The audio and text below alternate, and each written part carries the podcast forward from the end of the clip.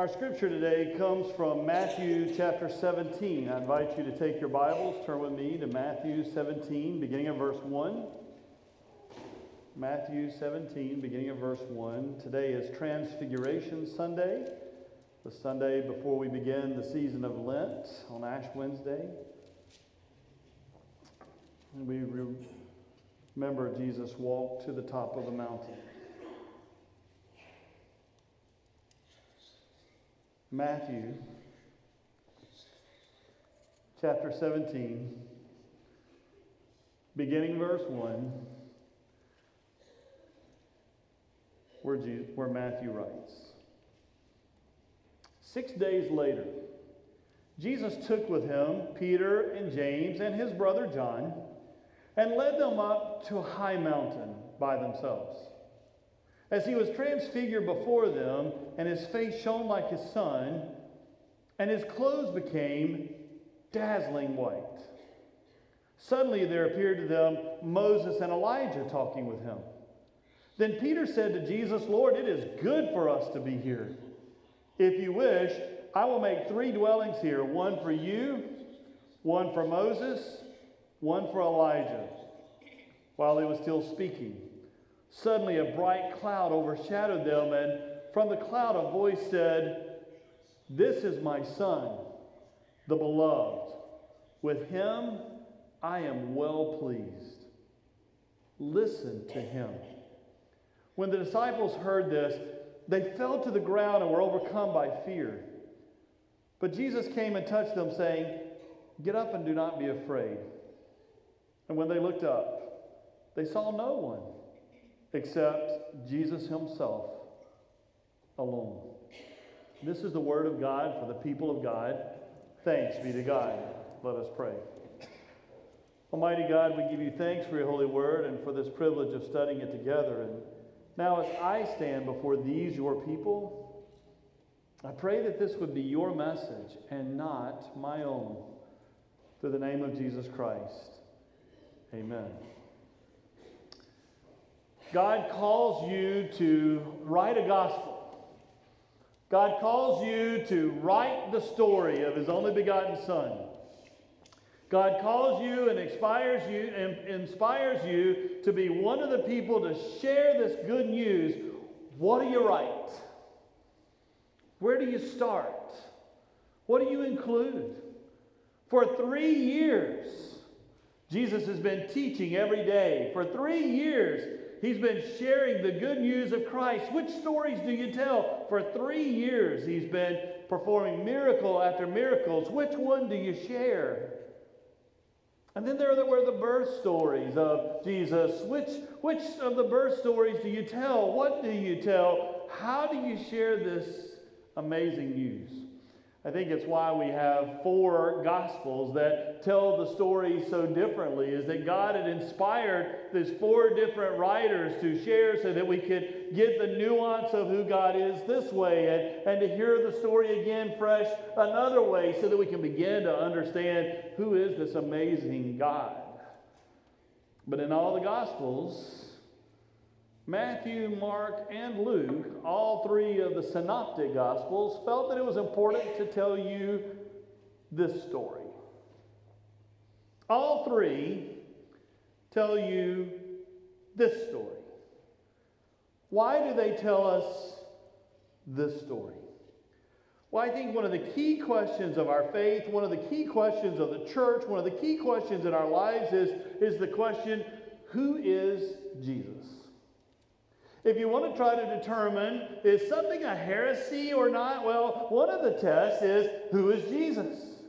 In, this faith, in this story, in this religion, whatever it is that you're looking into, who is Jesus in this? How do we understand this Jesus? It's the test of all of our faith, and God seems to be going to a lot of effort to make sure we understand. Matthew emphasizes again and again who Jesus is. It's the foundation of our faith. It's the foundation of the church. And, and when our understanding of who Jesus is is shaken, then that shakes the whole foundation of the church. I mean, is Jesus just a good man or is he more than that? Is Jesus just a good teacher, phenomenal teacher? But is he more than that? Is Jesus a, a good example for us to follow? Who would you want to follow more? And is Jesus just a mentor for us? Well, he is a mentor, but is there more to that? The real issue for the church is who is Jesus? I think the real issue for the denomination, in spite of all the stuff that you might read out there, the deeper question is, is who is Jesus? And, and I think the real question for our world today is who is Jesus? God spends a lot of time trying to make the point. As a matter of fact, Matthew shares with us in the very beginning. When, when you start reading Matthew, he tells you the birth of Jesus the Messiah takes place this way. Matthew tells you right up front, he is the Messiah, he is the Christ. And then God says you are to call him Jesus, which means he will save his people from their sins. He's the Savior. We learned that in chapter 1. He's the Savior of the world. You'll call him Emmanuel which means God is with us because he's God in the flesh. This is all chapter 1. We start hearing pretty quickly who Jesus is, and then you get over to chapter 3, you have the baptism story. Remember the story, we've referred to it a couple times lately, where Jesus comes up to John and seeks to be baptized, and John resists, and Jesus convinces him this is really important. And, and so Jesus is baptized there in the Jordan. And as he comes up out of the water, the heavens open, the Holy Spirit descends in bodily form like a dove, and a voice from heaven says, You are my son. This is my son, the beloved, with whom I am well pleased. It's important because we're not just hearing what people think that Jesus is or who they think Jesus is. We're, we're actually hearing God Himself say, This is my Son. This is the beloved, with whom I am well pleased. I'm always intrigued when you read the scripture. So many people struggle trying to figure out who Jesus is, but I'm amazed at the people who get it pretty quickly or, or the beings that get it pretty quickly. And if you turn over to Matthew chapter 8, you'll see a story where two people possessed by demons will come running up to Jesus. They've been struggling for a long time. These people live in the cemetery, sleep in the tombs. They come running up to Jesus, and the demons inside look at Jesus and they go, What do you have to do with us, Son of God? Isn't it interesting? It was the demons who go, We know you're the Son of God. We also know you have power over us, so what are you going to do to us? Who is Jesus? That's the question for our day. And then we turn on over in Matthew to chapter 16 and you see Peter's confession, one of my favorite stories. It's because I think it's the heart of the church. Jesus is turning toward Jerusalem.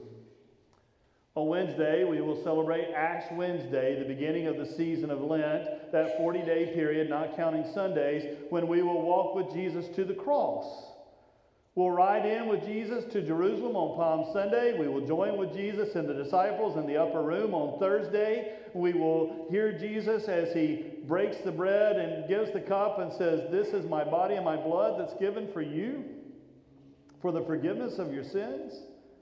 We will see Jesus become betrayed and denied and later crucified. Jesus is turning toward Jerusalem, and he really needs to know I'm about to suffer, I'm about to die, I'm about to give my life for these people. Do they know who I am? So he asks the question Do you know who I am? He asked them, when you're out among the crowds, who do they say that I am? And, and some said you're Elijah, amazing, great prophet. Some say you're Jeremiah, again, another prophet of God from the Old Testament. Some say you're John the Baptist, the forerunner of Jesus. And John had been killed, so to be called John the Baptist was miraculous in itself. You're clearly a man of God. But then Jesus looks at them and asks the question and I dare say this will be the most important question you will ever answer in your life as well. Because Jesus asked the question to the disciples, but he asked the question to each one of us Who do you say that I am? Not who does the majority say, not who does your Sunday school teacher say, Not who does your preacher say? Who do you say that I am? And that's when Peter spoke up and said, I know who you are. You are the Christ. You are the Son of the living God. And Jesus said, No human being told you this, but God has revealed this to you.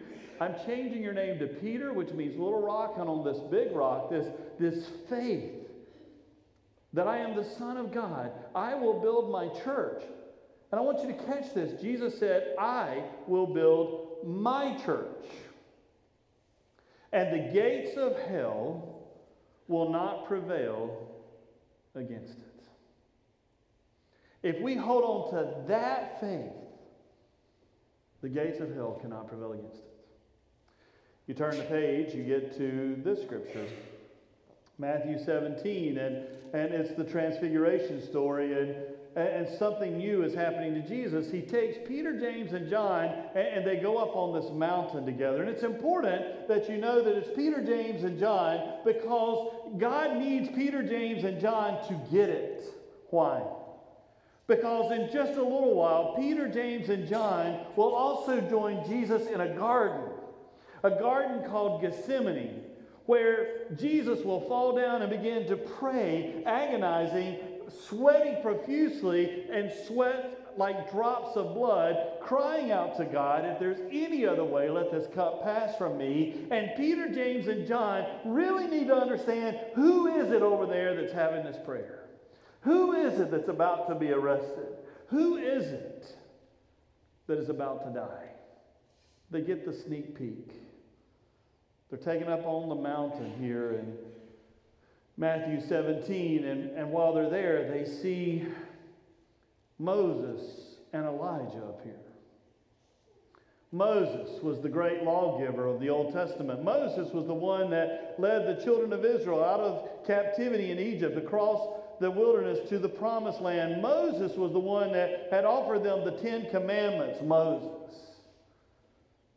But when they saw Moses, it also reminded them, you know, in Exodus 24, Moses went up on a mountain one time.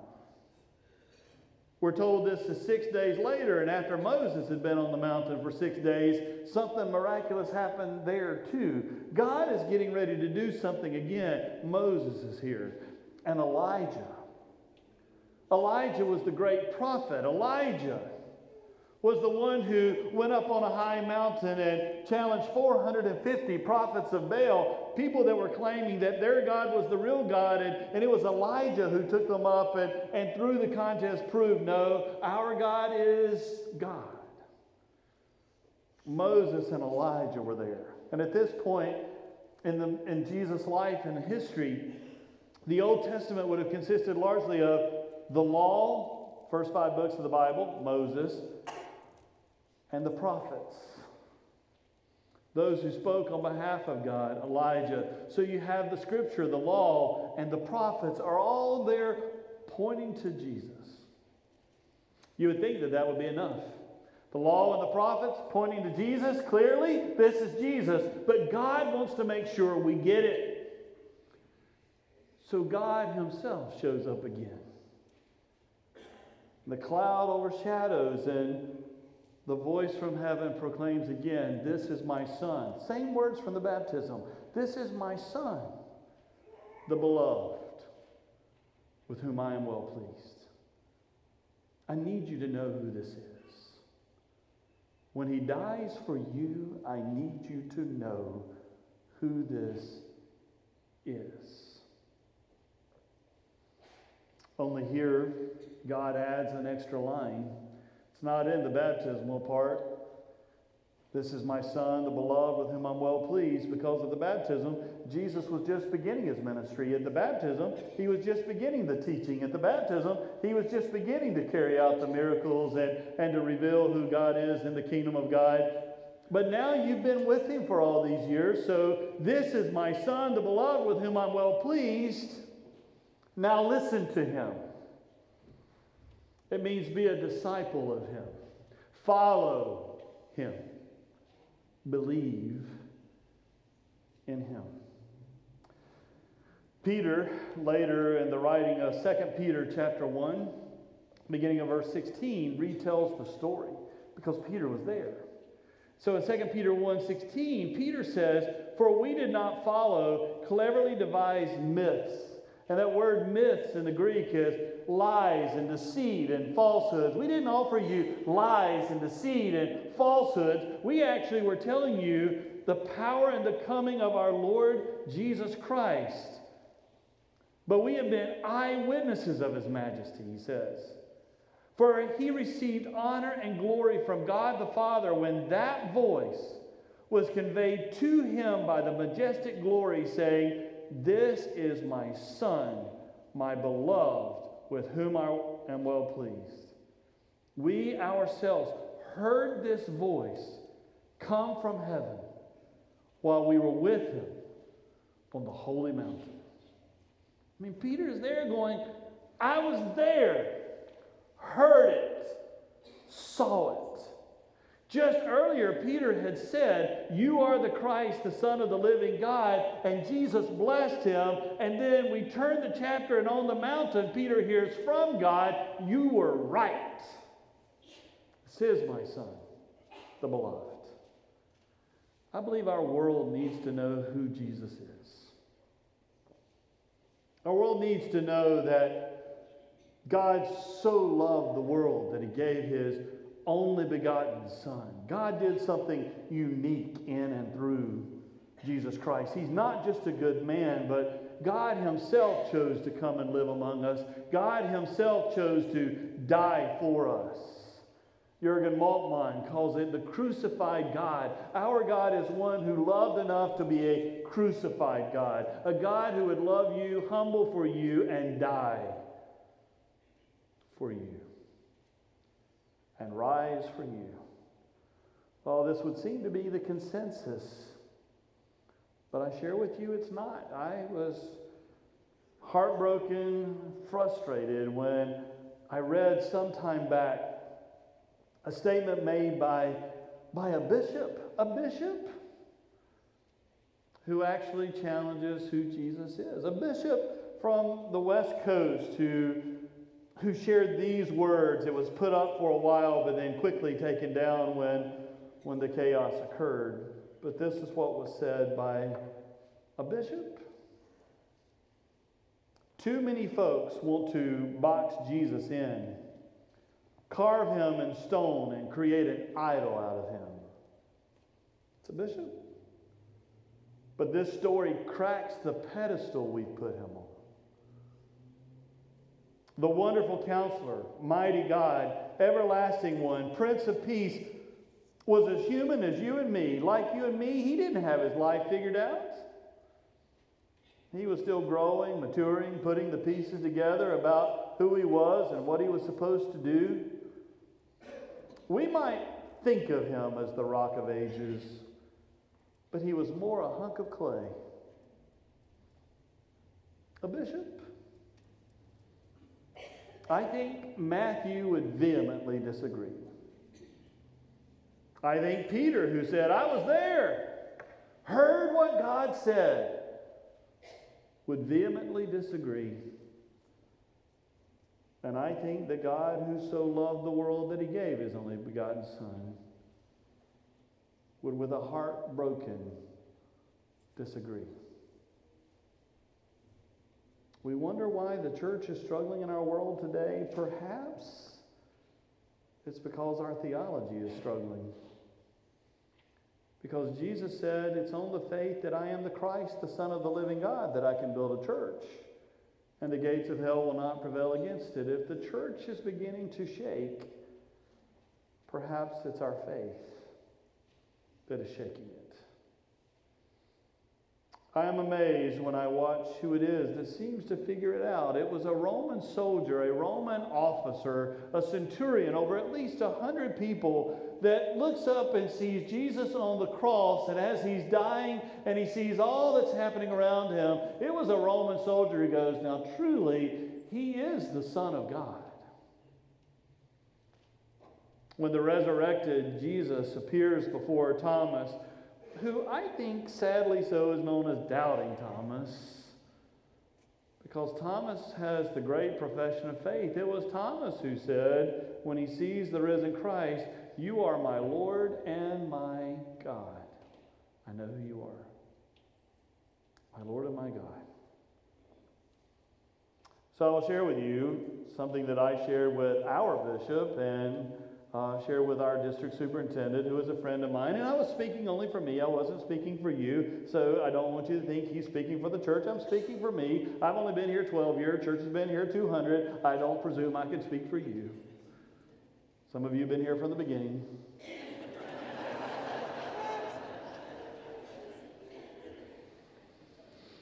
Here's what I share with our bishop and superintendent. I told them that whatever happens in this denomination, they need to know from me that I personally will have to be in a church where Jesus is Lord is the consensus among the clergy. You see, as we walked with Jesus to the cross, I really believe that Jesus is the Son of God. It's not just a good story. Actually, I really believe in God the Father Almighty, the maker of heaven and earth. And I really believe in Jesus Christ, his only Son, our Lord, who was conceived by the Holy Spirit, born of the Virgin Mary, suffered under Pontius Pilate, was crucified, dead, and buried. And I really believe that on the third day he rose from the dead. He ascended into heaven, and he sitteth at the right hand of God the Father Almighty, and from thence he will come to judge the living and the dead. And I really believe in the Holy Catholic Church. The Holy Spirit, the Holy Catholic Church, the communion of saints, the forgiveness of sins, the resurrection of the body, and the life everlasting. I really believe that. I am unashamedly Christian. And I invite you to hear once again God Himself say, This is my Son, the beloved with whom I am well pleased. Listen to Him, be His disciples. I believe. And I invite you to believe. Oh, Amen.